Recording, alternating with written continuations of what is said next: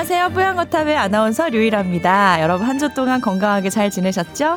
오늘도 아주 자리가 꽉 차 있네요. 조동찬 기자님 한 분으로도 아주 이 자리가 꽉 찬 느낌이 듭니다. 안녕하세요. 네. 한주 동안 잘 지내셨어요? 네, 네, 안녕하십니까. 지난주에 이제 오늘 본격 주제가 중국에서 음. 발생한 원인 불명 폐렴이 네. 우리나라에서도 이제 한 명의 유증상 환자가 발생해서 네. 어, 오늘 이제 본격 주제를 그걸 다룰 것인데 네. 이번 주에 그것 때문에 바빴어요. 그래서 실은 어제까지도 네. 오늘 뽀야 금 오늘이 금요일이라는 거를 생각 못했어요. 저희를 잊고 계셨던 거예요. 제가 이제 뽀얀거탑 네. 금요일인 걸 생각하는 건 뭐냐면 제가 네. 건강 라이프 토요일 날 하는 것을 반드시 금요일까지는 섭외가 되고 음. 취재를 해야 되는데 네. 건강 라이프를 스케줄을 못 잡았어요. 그래서 어. 이번 주 건강 라이프는 토요일 네. 8시 뉴스 건강 라이프는 쉽니다. 아, 그래요? 그러니까 그 정도로 제가 정신이 좀 없었어요. 그래서 예. 예. 그러니까 쉽게 말하면 저희 뽀얀 것 탑은 뒷전이다 이런 말씀이신 거죠. 아니죠. 그래도 건강 라이프보다는 먼저 생각했습니다. 아, 뽀얀 것 탑이다. 그래서 어. 오늘 어쨌든 부랴부랴 오늘 아침에 네. 이제 주제 보내드리고 너무 바쁘시고 네. 힘드시면은 말씀하세요. 아니 괜찮아요. 네. 그렇진 않아요. 네. 정신 바쁘고 저기 하는 게 아니라 정신이 없어서 그렇죠. 그러니까 어. 예전에는 어 바쁘더라도 어 나의 스케줄에서 중요한 것들을 놓치지 않는 그런 정신력, 그런 젊음이 있었는데 네. 지금은 그런 건 없는. 다 놓치세요? 네, 다 놓쳐요. 놓치고 임의로 그냥 네, 뭐 방송 뭐, 뭐 패스해버리고 네. 건강 라이프는 한 주 안 나가도 괜찮은 건가요? 뭐 어. 그럼요. 네. 뭐 뭐로 대처하나요 그 시간을? 다른 뉴스들이 있는데 아. 물론 저 개인적으로는 건강에 관해서 일주일에 한 번씩 제가 정보를 드리는 시간이라서 그러니까요. 저는 소중하게 생각하는데 네. 그렇다고 막 억지로 막 할 수는 아, 없으니까. 네. 그러니까 제가 오늘 아침에 되게 고민을 많이 했어요. 오후에 네. 스케줄을 잡아서 음. 어떻게든 할까 하는데 그렇게 대강하는 거는 예의도 아닌 것 같아서. 오, 예. 멋지시네요. 또 한 수 배워갑니다, 선배님한테. 전 뭐 늘 멋지죠. 네, 그래서 오늘 본격 주제는 중국에서 일어난 의문의 폐렴, 신종 네. 코로나에 대한 얘기를 네. 나중에 해보도록 하고요. 네.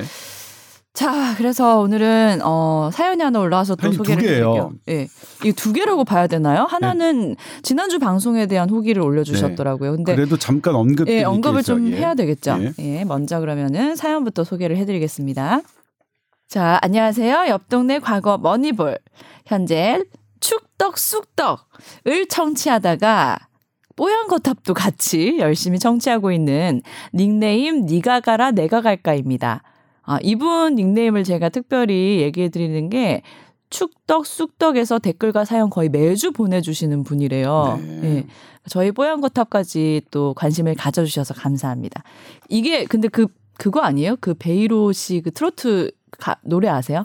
네가 올래 아니면 내가 갈까? 아, 아 트로트 좋아하시나 봐요. 어. 왜 이런 아. 특별하고 재밌는 이름을 쓰셨나 궁금해서요. 네, 저는 그냥 이걸 닉네임을 보고서 네. 친구 있잖아요. 아, 니가 가라 하와이. 예, 그걸 아, 논란이 참 많은 닉네임이네요. 저는 그 노래인 줄 알았는데 또 그것도 그렇네요. 그때 네. 이제 많은 아이들이 저 또래 애들은 네. 내가 가고 싶다 하와이. 아. 하와이는 사실 뭐 꿈의 아. 어떤 휴양지잖아요. 네. 예. 어, 뭐 매주 사연을 보내주신 분이라고 하니까 정말 닉네임 의미가 뭔지도 다음 주에 한번 살짝 보내주세요. 자, 2017년도 가을에 결혼 전 봄쯤에, 어, 아침 출근 시간에 복통이 너무 심해서 동네 병원을 갔는데 요로 결석이 의심돼서 119를 이용하지 않고 당당히 대학병원 응급실까지 홀로 갔던 경험이 있습니다. 생전 처음 응급, 실을 가다 보니까 이런저런 검사 후에 결론은 결석이 발견돼서 점심시간 전에 비뇨기과에서 돌을 깨는 투석 장비를 통해 다음날 바로 응급실에서 퇴원을 했습니다. 자, 그런데 이후에 문득 시금치를 먹다가 과거에 들은 말이 있었는데 시금치를 익혀 먹으면 상관없는데 생으로 먹으면 수산 성분 때문에 몸속에 담석이 또 생겨날 수 있다라는 얘기가 떠올랐대요. 이게 사실인지 궁금합니다 하셨어요. 네. 네. 시금치를 먹으면 네. 시금 그러니까 시금치를 먹으면 담석이 생긴다는 그 기사가 실제로 있어요. 시금치를 칼슘이 많은 멸치와 네. 어떤 다른 아. 것과 먹으면 담석이 생긴다라는 기사가 네. 우리나라에 있더라고요. 2015년에도 나왔고 2016년에도. 네. 근데 그 기사는 결론적으로 말씀드리면 틀렸습니다. 어, 그래요? 네. 저도 근데 사실 이 얘기 많이 들어봐서 맞는 얘기인 줄 알았는데. 예를 들면 예. 담석은 네. 대부분이 콜레스테롤 때문에 생깁니다. 어. 칼슘이, 칼슘이 어떻게 아니에요? 뭉쳐서 생기는 게 아니고요. 아. 콩팥에 있는 돌은 그러니까 그다음에 여기 말, 말씀하셨던 방광, 그다음에 뇨간에 있는 돌은 칼슘이 뭉쳐서 생기는 게 맞, 맞는데 아. 만약 시금치를 뭐 멸치와 같이 먹어서 그렇게 하면 그러니까 어떤 시금치의 어떤 성분이 네. 콩팥의 돌이 돌이 될 이론적인 가능성은 있지만 네. 담석과는 이론적으로도 연, 연부시킬 수는 없어요. 네. 그럼 이제 시금치에 있는 그런 그러니까 어떤 성분이면 옥살산이라고 하는 성분인데 네. 이 옥살산이 칼슘하고 붙, 붙거나 어떤 다른 어 미네랄과 붙으면 딱딱한 돌이 될 가능성은 분명히 있는데 어. 실제로 돌을 보시는 이 콩팥돌이나 이런 이런 것을 연구하시는 분들은 그렇다고 해서 시금치와 멸치 같이 먹었을 때 그걸 네. 어, 콩팥돌에 예, 그런 돌의 네. 원인이라고 하기는 딱히 어렵다. 모르겠다. 사실 이제 어. 이분들은 담석증 에 있는 그런 담석증 혹은 콩팥 돌의 원인을 음. 아직은 잘 모르겠다. 담석증 같은 경우에 이제 콜레스테롤로 생기는 거니까 네. 혈중 콜레스테롤이 높으면 당연히 이론적으로 생길 가능성은 높아서 네. 그런 것들이 원인이 될 수 있겠다고 생각하지만 네. 그냥 어쨌든 원인은 복불복 아직은 잘 모르겠다지 이렇게 이론적인 가능성 그러니까 시금치와 칼슘이 어떤 섞인 것들이 돌이 될 이론적인 가능성은 있지만 실제 임상에서 음. 상당히 많이 나타난다 흔하게 그렇 나타나는 거라고 보지는 않고 계시더라고요 그래서 어. 뭐라고 말씀하시냐면 네. 시금치나 시금 시금치나 이런 것들을 아주 많이 드시는 거 매일 아주 그러니까 평범하지 않게 많이 드시는 분이라면 모르겠지만 네. 그냥 일반적인 식생활에서는 음. 그냥 시금치를 익혀 드시든 음. 익히지 안, 안, 안, 그러니까 생으로 드시든 네. 크게 돌을 걱정할 필요는 없을 아, 것 같다. 뭐 가끔씩 먹는 건 전혀 상관없다. 네. 네. 그리고 이제 여기 익혀 먹으면 여기 이제 수산기가 빠져서 네. 상대적으로 돌이 되기 더, 더 어렵다. 네. 예방하는 밥이다라는 그런 기사들도 있는데 네. 그게 틀린 말은 아니지만 실제로 시금치를 익혀 먹는 것과 날로 먹는 것에서 음. 어, 콩팥의 돌이 얼마나 생기는지 이런 것들은 사실 따져본 적이 없다. 그리고 네. 그렇게 염려되는 거는 아닌 것 같다. 이렇게 네. 말씀들을 하시니까 네. 어, 이런 기사들, 이런 소문들을 왜 들으셨는지는 알겠지만 네. 이렇게 시금치와 관련해서 음. 크게 걱정하실 필요는 없을 것 같습니다. 그러니까요. 시금치를 많이 먹어야 어. 뽀빠이처럼 힘이 나죠. 아, 그 뽀빠이 네. 시금치 왜 힘이 나냐, 네. 그거가 왜 그렇게 됐는지 아세요? 왜, 아, 몰라요. 저 어디서 TV에서 봤나? 네. 뭐예요? 실제로 시금치가 근육을 만드는데 도움이 전혀 되지 않는데 왜 뽀빠이는 시금치를 네. 먹으면 힘이 날까? 네. 미국에서 그때 당시에 시금치 회사에서 과장 광고를 했대요. 처음 안 음. 사실이죠. 네. 어, 물론 이제 저 다른 걸로 네. 과장 광고가 되는 사례들이 있는데 아, 시금치도 그랬군요. 네. 네. 좋은 정보 감사합니다. 그래서 제가 이제 시금치 도 그렇지만 요 결석 잘 걸리는 음식들 좀 막 이렇게 예. 떠도는 거 네. 찾아봤는데 돼지고기, 닭고기, 견과류 이런 것들도 안 좋다 이런 네. 돼 있더라고요. 그게 예. 거기에 이제 미네랄 성분, 그다음에 칼슘 성분, 그다음에 옥살 옥살릭 에시드라고 하는 옥살산 성분들이 많은 음식들이 예. 이런 어 돌에 돌에 안 좋다라고 저도 봤어요. 음. 근데 제가 이제 그것에 대한 학문적인 근거를 찾아봤더니 영양학적으로는 몇 개가 있더라고요. 그러니까 예를 들면 이제 그런 거기에 들어있는 옥살산이 네. 칼슘의 흡수를 또 방해한다는 연구 결과도 있는데 네. 반대로 동물 실험에서 전혀 그렇지 않다는 연구 결과도 있어서 사실 뭐 이 칼슘의 방해 물질이다라고 지금 결론 내리지 않았거든요. 네. 그런 그런 논란이 없었던 건 아니지만 그래서 그걸 보고서 저는 그러니까 예를 들면 이제 이 콩팥돌을 보시는 분들은 네. 그렇게 말씀하시지는 않는다. 네. 뭘, 뭐 먹지 마라, 뭐 먹지 마라, 뭐 네. 뭐 먹지 마라 그런 말씀하시지 않고 그냥 물 많이 드셔라. 충분한 네. 수분 섭취해라. 이렇게 말씀을 하신다. 뭐 평소 먹는 대로 한 번씩 드시는 건 뭐 전혀 상관없겠네요. 네, 그럴 것 같아요. 근데 이 결석이라는 거는 정말 왜 생기는 거예요? 원인이 있나요? 어, 네. 밝혀진 게 많이 없어요? 네. 금욕생활 사리가 생긴다 막 그러잖아요. 어, 뭐 네. 참을 인자를 네. 많이 하고 저는 그럴 것 같아요. 제 몸에 사리가 좀 진짜요? 실제로 저는 초음파를 해보면 양쪽 콩팥에 돌이 있습니다. 자그마한 돌이 있습니다. 그래갖고 어, 건강검진 하는 분이 말씀하세요. 네. 오른쪽 돌은 계속 몇 년째 있고요. 올해는, 자, 어, 지난해죠. 안 없애도 돼요, 그거는? 네, 작은 거면 뭐 없애지, 그러니까 증상을 유발하지 않고 작은 거면 없앨 필요가 없습니다. 음. 그 다음에 이제 올해 같은 경우에는 어, 왼쪽에도 조그마한 게 보이는데요. 그래서 아, 또 무슨 일 있으셨어? 예, 제가 참을인자를 계속 세 번씩 쓰면서 살고 아, 뭐야, 있거든요. 농담이에요, 진짜예요. 아, 진짜예요. 저는 지금 뭐. 양측에 조그만 돌이 있어요. 어. 양측에. 근데 이제 금욕 금욕이랑 관련이 있다고요? 뭐 그렇죠. 저는 제가 하고 싶은 네. 일들을 대부분 참으니까. 아, 네. 예. 자, 그래서 금욕이 결석을 일으킬 아닙니다. 이거 이거 아 뭐야 나 진짜 믿었잖아요. 이거, 이거, 그냥 제가 제가 드리는 말씀이고. 네. 예. 뭐 아까 이제 아까 말씀하신 뭐 콜레스테롤 이런 거랑 좀 관련이 있을까요? 네. 음. 그러니까 콜레스테롤이 높은 거는 담석의 원인이고 네. 칼슘이 어떻게 침착하는 게 이제 콩팥 그다음에 방광이 비뇨기계 쪽에 네. 도는 칼슘이 원인인데 아무튼 그런 칼슘이 비, 비정상적으로 침착되는 게 이제 그런 돌의 원인인데 음. 실은 이제 그러니까 흔하게 우리가 음식을 그런 음식을 많이 먹으면 음. 그렇게 될 것이라고 생각하지만 네. 어 이론적으로는 그렇게 생각하지만 실제로 그거를 진단하거나 연구하신 선생님은 네. 꼭 그렇게 생각하지는 않더라. 알겠습니다. 네. 그렇게 아무 문제 없다고 예. 합니다. 크게 음식을 예. 그냥 그러니까 무난하게 드시는 분들이 걱정할 네. 필요는 없을 것 같아요. 네. 자, 그리고 지난주에 혈액 부족 방송을 듣고 관련 후기를 보내주신 분이 있어요.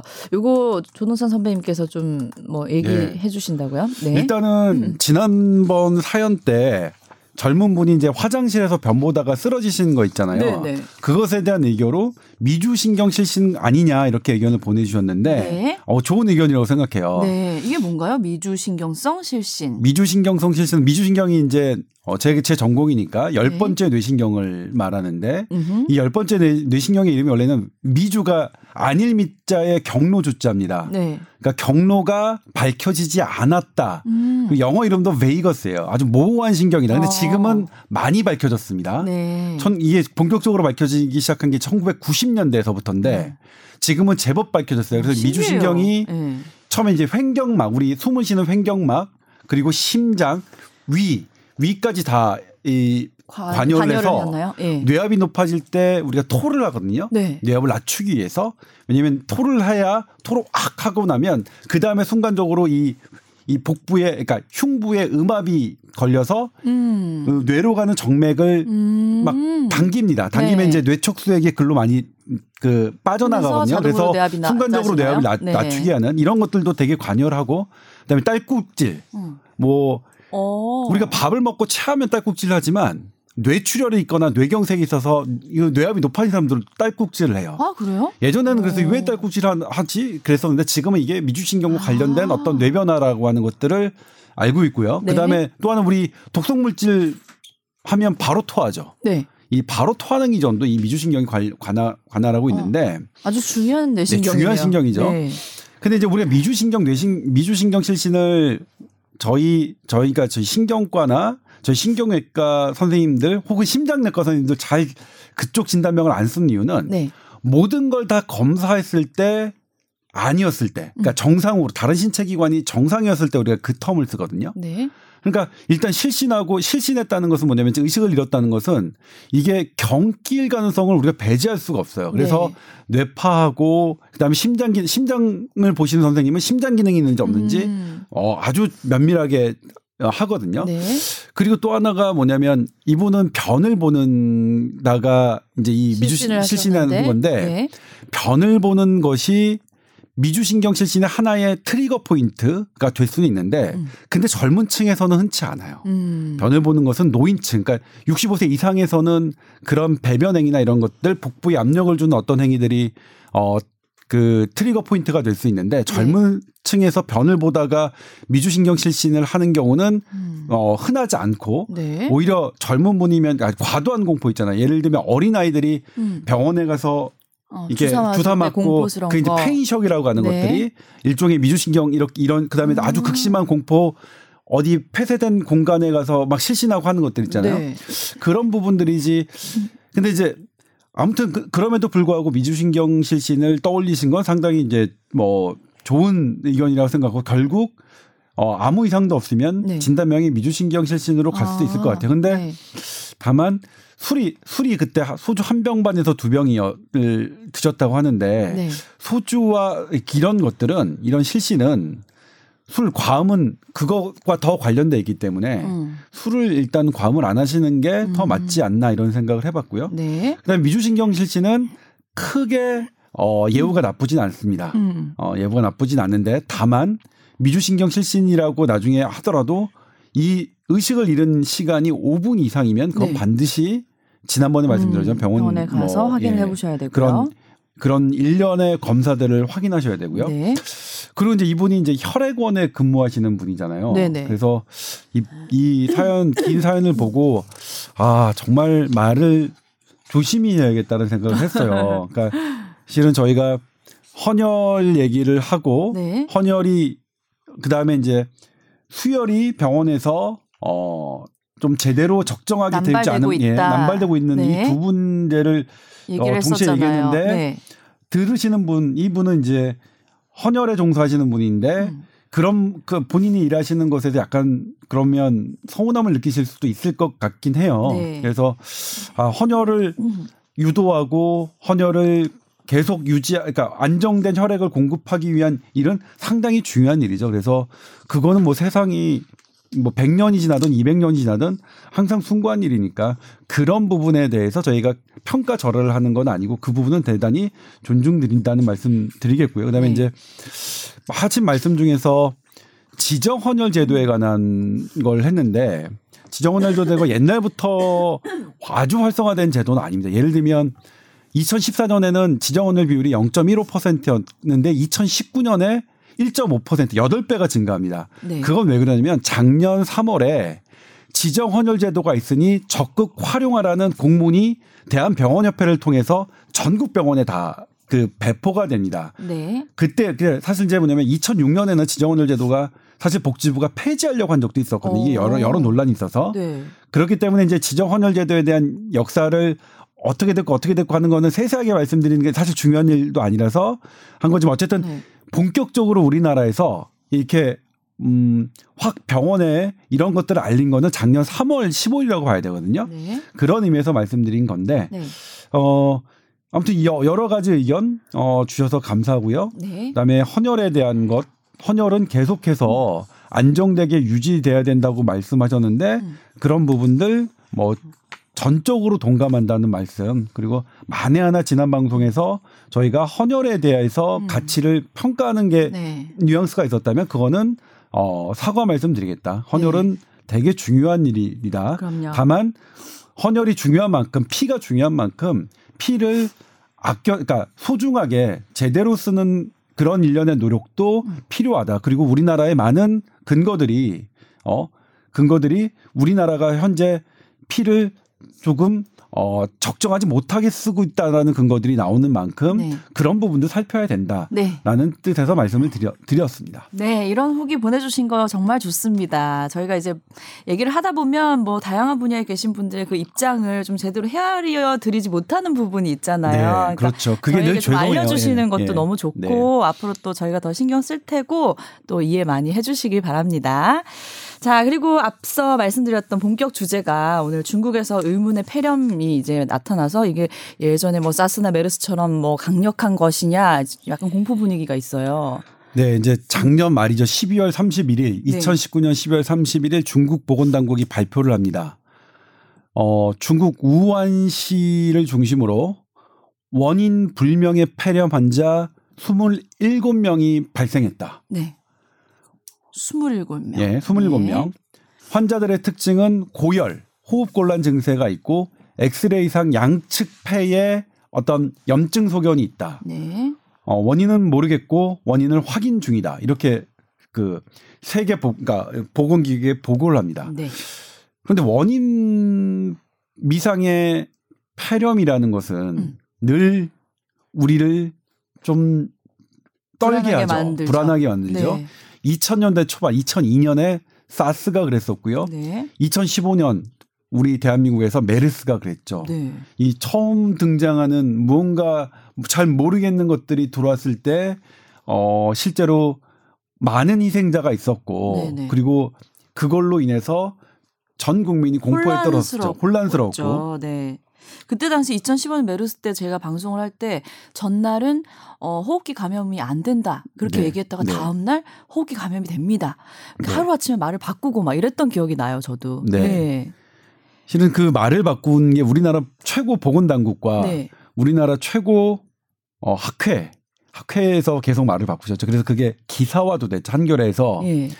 한 교수님이 감염내과 교수님이 말을 어떻게 바꿨는지를 음. 날짜별로 쭉쭉쭉쭉 음. 했었죠. 네. 저희에도 다 있어요. 음. 그러니까 이건 뭐냐면 메르스의 교훈은 전문가들조차 음. 겸허해야 된다. 새로운 질병에 대해서는. 네네네. 그때는 섣불리 괜찮다 네. 이런 거보다는요. 네, 그죠? 네, 그렇죠. 네. 5m 30분. 그러니까 5m 이내에서 30분 이상 접촉하지 않으면 절대 전염되지 않는다라는 게 이제 정부가 발표했었고 저도 그 정부 발표대로 보도를 했습니다. 했었어요. 네. 전혀 걱정 걱정하실 필요 네, 없다. 저희 다 그렇게 방송했었거든요. 그게 완전히 허물어졌죠. 네, 그래서 그렇죠. 네. 그 국민이 언론을 신뢰하지 않고 또 보건당국을 신뢰하지 않는 또 아픈 아픈 뭐 그런 과거인데 네. 이런 과거가 있어서 이번에는 조금 더 그렇죠, 예. 그렇죠. 그런데 이제 중국을 보면 첫 환자가 1월 12일 날 발생했습니다. 네. 그리고 31일까지 어 27명이 발, 그 모아졌는데 아, 몇 월 며칠이요? 1월 그러니까 작년 12월 10일이요. 네, 12월 10일. 네, 중순에. 네. 그리고 30일 날 발표했는데 네. 발표 시기가 이게 조금 늦은 감이 있잖아요. 그렇죠? 음. 늦어 네. 보이죠. 한 보름 어떤, 지나서 발표했네요. 네. 네. 그리고 또 뭐냐면 이런 질병이 발생하면 환자의 이 데모그래픽이라고 하는데 네. 환자의 연령과 나이와 지역 그다음에 환자가 첫 증상, 음. 그다음에 환자가 뭐 어떤 어떤 경과를 받쳤고 잠복기가 어느 정도로 예상되고 네, 네, 네. 하는 것들이 쭉쭉 나오죠. 네. 그리고 접촉자는 누구였고 1차 접촉, 2차 접촉자 누구고 그 중에서 누가 발병했고 이런 것들이 쭉 나와야 되죠. 네. 그런 것들은 일체 공개하지 않았습니다. 일체 공개하지 않았고 중국이 공개한 건 우한시 수산시장 해산물 시장을 방문했던 사람들이 많다. 음, 지역 정도만 공개를 한 거네요. 그리고 네. 그 시, 우한시 해산물 시장에 상인들이 많다. 네. 요 정도입니다. 네네. 그러니까 이걸 갖고는 되게 궁금한 거예요. 음. 그러니까 이게 도대체 뭐지? 그럼 이제 중국에서 원인 미상 폐렴이 이렇게 사람들에게 왔다라고 하면 사람들이 제일 먼저 떠올리는 게 뭐죠? 2000년대 초반 사스였습니다. 사스는 당시에 전 세계 인구 한 8천 명 정도가 감염됐다고 생각이 되어지고 네. 그리고 중국과 홍콩에서만 한 800여 명이 실제로 죽었습니다. 네. 중국에서만 350명 정도가 희생됐고요. 주변 국가까지 합치면 이제 800명이 음. 어, 사스 때문에 죽었는데 네. 한 2년에 걸쳐서 한 개의 질환으로 800명이 급작스럽게 사망하는 건 엄청나게 공포스러운 일이잖아요. 그리고 네. 사스는 지금도 공포스러운 감염병의 대명사로 알려졌는데 네. 당연히 중국에서 이렇게 원인 미상 폐렴이라고 하니까 많은 사람들이 사스를 떠올렸죠. 공포를 다시 한번 떠올리는 거죠. 네, 근데 중국은 네. 사스는 아니다라고를 음. 발표합니다. 네. 그리고 거기다 추가로 조류 독감 아니고 독감 아니고 네. 아데노바이러스라고 하는 이제 호흡기 어, 폐렴을 일으키는 그런 어, 그런 게 아니다. 아니다. 라고만 발표를 합니다. 네. 그러니까 아니 뭐가 아니라고 한다면 아니라고 한다면 일정의 검사들을 진행했을 거잖아요. 텐데 네. 그런 것들을 그냥 있는 그대로 네. 밝히지 않고 그게 뭔지만 얘기하면 되지 뭐가 아니다 아니다를 왜 얘기하는 거죠? 그러니까요. 네. 그런데 1월 1월 5일이었지. 1월 5일 날 이제 우한시 보건당국이 업데이트를 했는데 네. 환자가 더 늘었다. 59명으로. 오, 한 30명이 더 늘었네요. 네. 네. 그리고 그, 그 59명과 접촉한 1차 접촉자들이 11명이 된다. 네. 121명이 된다. 음. 그리고 이제 그 당시에 이제 11명이 좀 위중한 상태다. 심각한 상태다. 이렇게 하는 거니까 더 의문이 궁금하죠. 그래서 이제 세계보건기구도 어, 조사단을 파견하고 홍콩과 우리나라 그리고 주변 국가들이 좀 더 공개해라. 물론 직접적으로 얘기하지 않지만 좀 더 정보가 필요하다라고 요구했지만 중국 중국 보건당국은 그냥 지금 상태를 유지했습니다. 네. 그런데 어, 지난 1월 7일이었죠. 1월 7일 날 우리나라에서 어, 중국 우한 우한 시장을 방문했던 사람이 음. 고열이 나고 역시 양측 폐의 폐렴 증세를 보이는 게 네. 최종 확인돼서 어. 1월 7일 새벽 4시에 우리나라가 유증상자라고 확인을 합니다. 네네. 확인한 일이 벌어지고 그 다음에 이제 바로 우리나라에서 그날 오후 5시에 음. 발표를 했죠. 유증상자가 있고 그리고 우리나라가 9개의 어 바이러스 그러니까 거기에는 이제 메르스 그다음에 조류 독감, 독감, 그다음에 뭐 파라인플루엔자, 사람 콕사기, 그러니까 사람 코로나 바이러스 이런 아홉 가의 폐렴을 일으키는 그런 질환들을 조사했더니 네. 그런 것들이 아니다. 음. 아니었고 추가로 검사를 하겠다라고 했어요. 네. 그러니까 이제 이게 발생한 게 지금 현재는 중국 있고요. 네. 그다음에 홍콩 있고 그다음에 싱가폴, 타이완 있었다가 이제 우리나라에도 한 분이, 한 분이 생긴 거죠. 거죠. 근데 네. 우리나라에서 생긴 거는 세계 각국이 대단히 주목을 했습니다. 음. 왜냐하면 가명 우한 우한 수산물 시장을 가진 않았지만 여러 증상들이 그러니까 양측 폐에 폐렴이 있는 것이 어 약간 좀 비, 어, 원인 불명 폐렴과 비슷하지 않을까? 예를 들면 홍콩에서 만약 보고됐던 환자들은 고열이 있고 뭐 감기 증세는 있지만 양측 폐에 폐렴이 확인되지 않은 사람들이 많, 많았거든요. 그래서 네. 홍콩에서 홍콩 당국이 보고하는 그런 사람들은 실제로 중국에서 음. 벌어지는 원인 불명 폐렴 환자는 좀 다를 것 같다라고 네. 했는데 네. 우리나라 같은 경우에는 어 양측 폐에 폐렴이 있어 네. 그러면 이거는 되게 중요한 공통적인 사안이니까 음. 어 맞을 것 같다라는 물론 어 최종 컨펌된 건 아니지만요. 네, 네.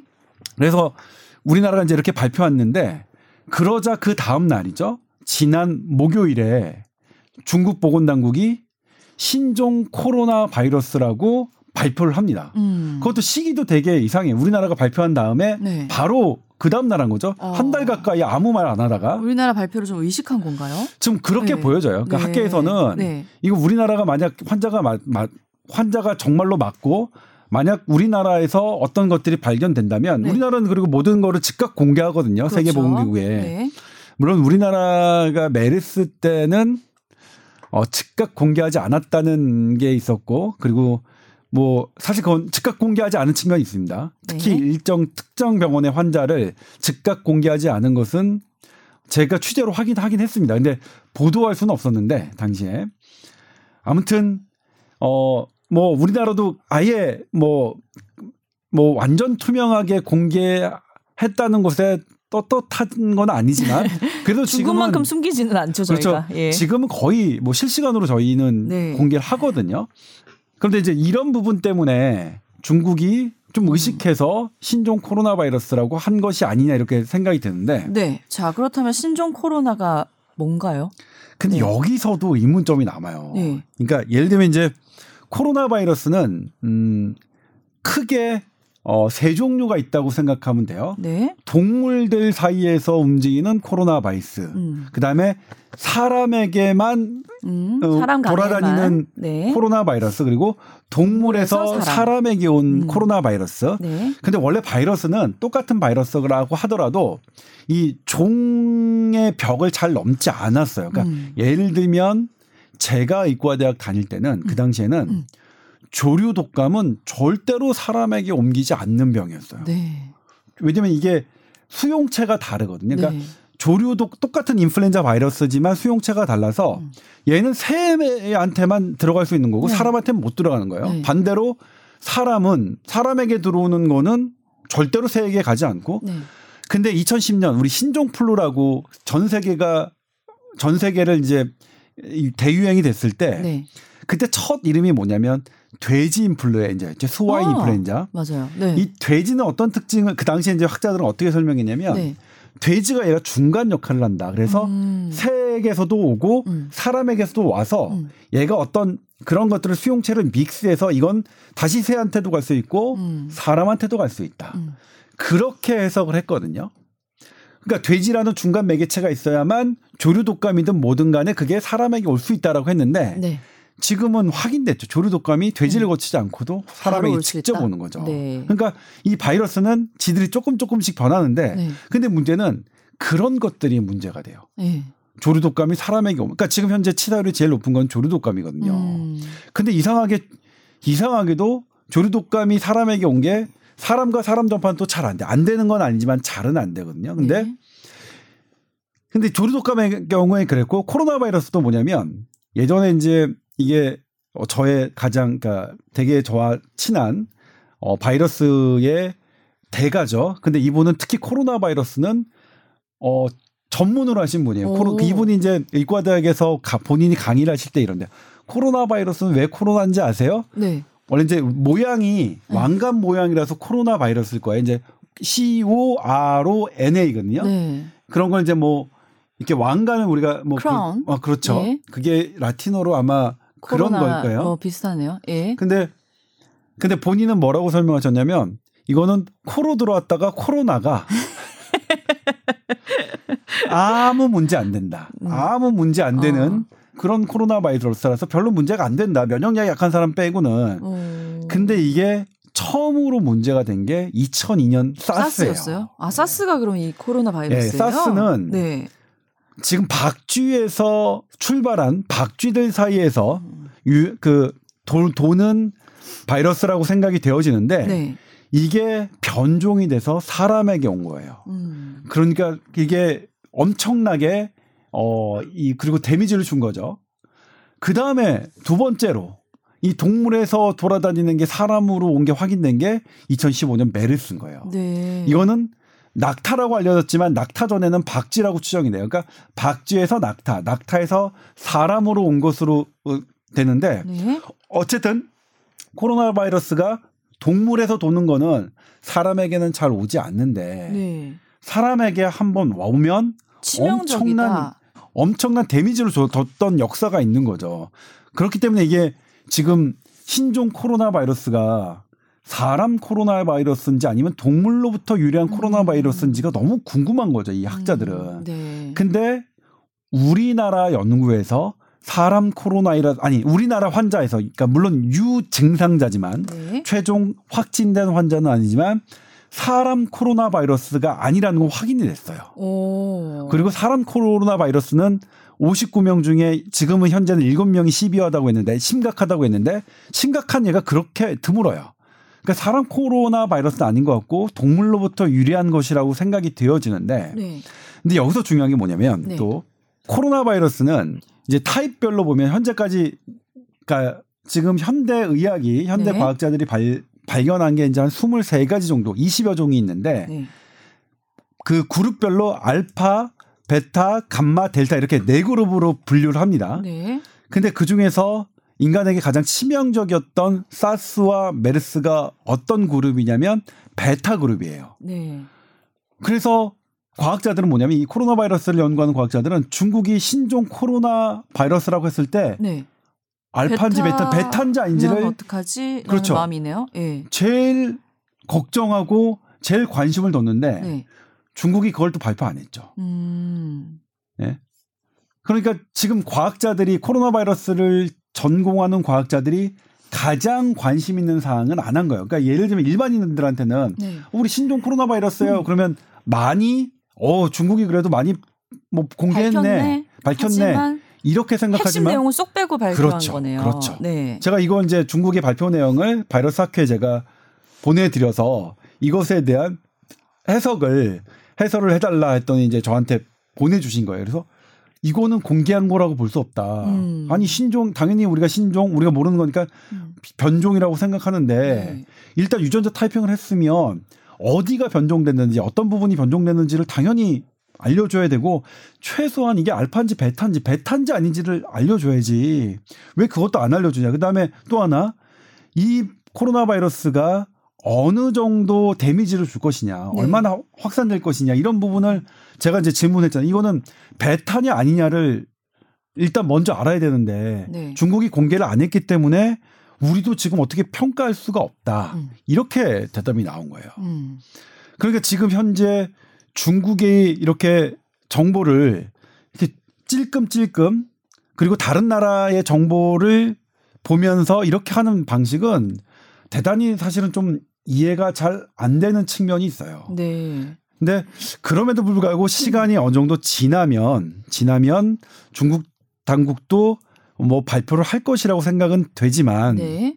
아무튼 이런 부분에서 아쉬움이 있고요. 그리고 이렇게 자꾸 우리가 중국 보건당국에 대해서 아쉬움을 표현한 건 2002년 사스 당시에서도 중국 보건당국이 발표를 한 달 이상 지금 그 길게 보는 길게 보는 측면에서는 석 달 정도 지연했다는 설도 있는데 최소한 한 달 이상 지연했다는 게 학계의 공통된 의견이거든요. 네. 사스 때도. 네. 근데 지금도 지금 발표하는 방식이 네. 너무 참 지금 어, 예. 왜 이렇게 하는 건가요? 그러니까요. 네, 지금 현재 국제 보건 네. 규칙은 국제 공통 감염병이 생기면 즉각 즉각 모든 공개를 아, 모든 정보를 공개하자는 게 규칙이거든요. 네. 지금 국제 보건 규칙을 중국 보건 당국은 지금 지키지 않고 있는 거죠. 음. 이러다가 이를 더 키우는 거 아닌지 진짜 걱정이네요. 예. 예. 그런데 그럼에도 불구하고 그럼 이게 사람 간 전파가 되느냐 네. 하는 게 좀 관심인데 일단 코로나 바이러스라면 그게 이제 어떤 타입일지는 아직 구체화되지 않았지만 네. 코로나 바이러스라면 사람 간 전파 가능성을 없다고 할 수는 없는 거 아니냐. 음. 이게 사실 지배적인 의견입니다. 네.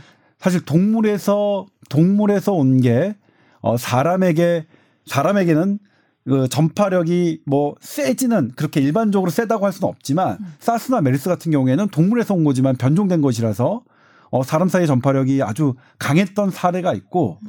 코로나 바이러스는 사람과 사람 사이에 전파된 사례가 있으니까요. 네. 그리고 그리고 또 하나 이제 이거는 어, 홍콩 의대의 예방의학과 음. 푼 교수가 네. 그 워싱턴 포스트지에 기고한 글인데 중국이 1월 1일에 그 후안 그러니까 우한시 수, 산물 시장을 폐쇄시켰습니다. 네.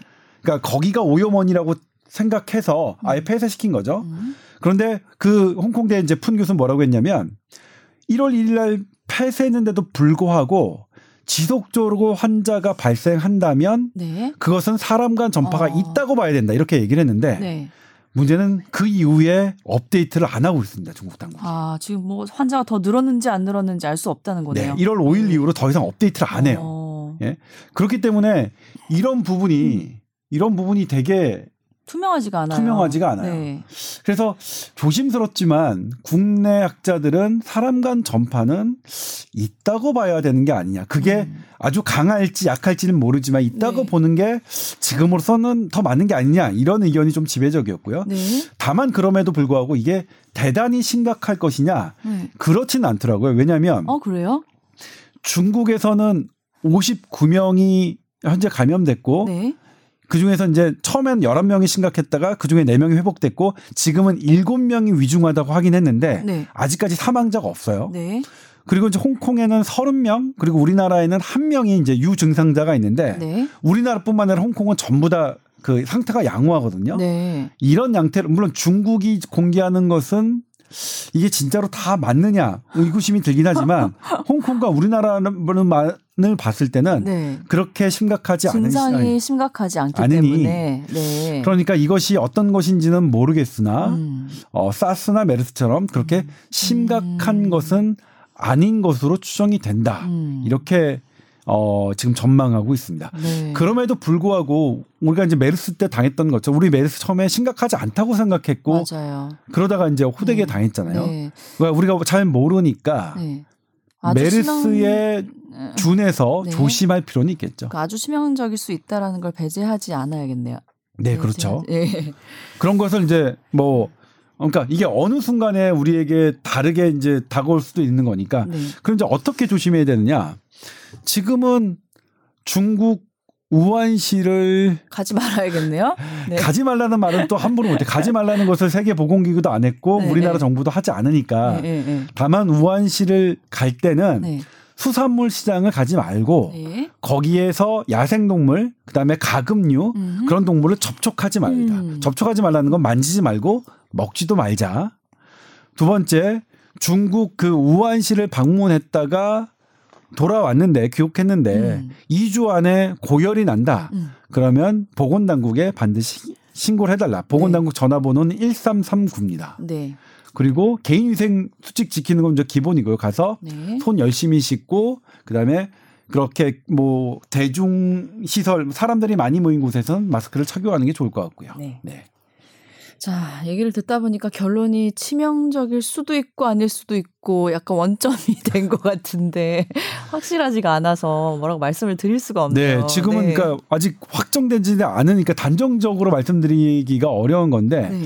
그럼에도 불구하고 그러니까 예전에 그 지금 바이러스 학회에 계신 분들이 메르스 때는 어떻게 말씀하셨냐면 저한테 음.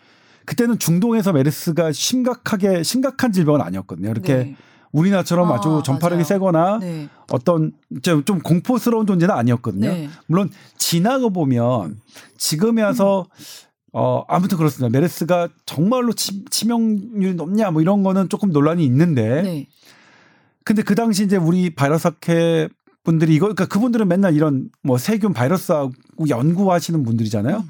그분이 저한테 딱 하신 말씀 뭐냐면 이거 메르스가 메르스 아닌 것 같아. 음. 중동 양성하고 완전히 달라. 음. 변질돼서 넘어온 네, 이건 뭔가 뭐 예. 이상해. 그러니까 우리 그거는 이제 뭐냐면 당시의 현대의학이 메르스를 다 한다고 할 수 없었던 거죠. 메르스는 음. 중동에서 나타나는 것도 있지만 우리나라에서 나타날 수 있다는 것을 음. 그 당시는 우리가 몰랐었던 거죠. 네.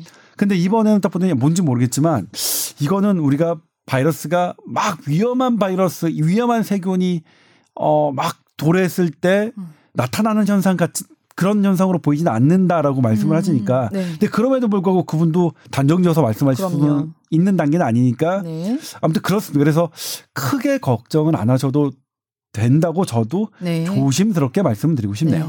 네. 일단은 결론은 크게 조심하지는 않아도 된다. 네, 그렇습니다. 네. 아, 크게, 아, 그러니까 조심은 하는데 크게 염려하실 필요는 없을 것 같다. 그렇게 알겠습니다. 자, 앞으로 또 어, 상황이 어떻게 되는지 또 추가 정보가 있으면 알려주시고요. 네. 네. 아 그리고 또 하나 참고로 말씀드릴 게 지금 독감이 여전히 유행하고 있습니다. 그럼요. 주변에 아직도 독감 걸리시는 분들 많더라고요. 근데 이제 예. 지금 보니까 어린이하고 임신부의 예방 접종률이 낮다고 보건당국이 발표를 했어요. 네. 근데 저도 이제 보고서 저희가 매번 제가 독감 뉴스를 할때 음. 어린이 그다음에 6세 이하의 어린이 음. 그다음에 임신부 음. 그다음에 65세 이상 고령 그다음에 만성 질환자들은 음. 고위험 군임으로 네네네. 반드시 맞으셔야 되고 그리고 그분들은 무료로 맞을 수 있다고 말씀드렸는데 네. 임신부들이 맞지 않는 이유를 제가 고민해 봤어요. 네. 그분들이 그런 정보를 모르실 리는 없을 텐데 네. 아마도 조금이라도 이게 나의 아이에게 맞아요. 악영향을 주는 것이 싫어서 그러실 것 같은데 네. 어, 되게 이제 조심스럽긴 합니다만, 어, 이 독감 백신에 들어가 있는 그런 뭐 알루미늄 성분 이런 것들은 대단히 낮아서 그것이 네. 어떤 태아에 악영향을 준다는 아. 그런 것은 아닙니다. 아닌 게 확인이 됐고 네.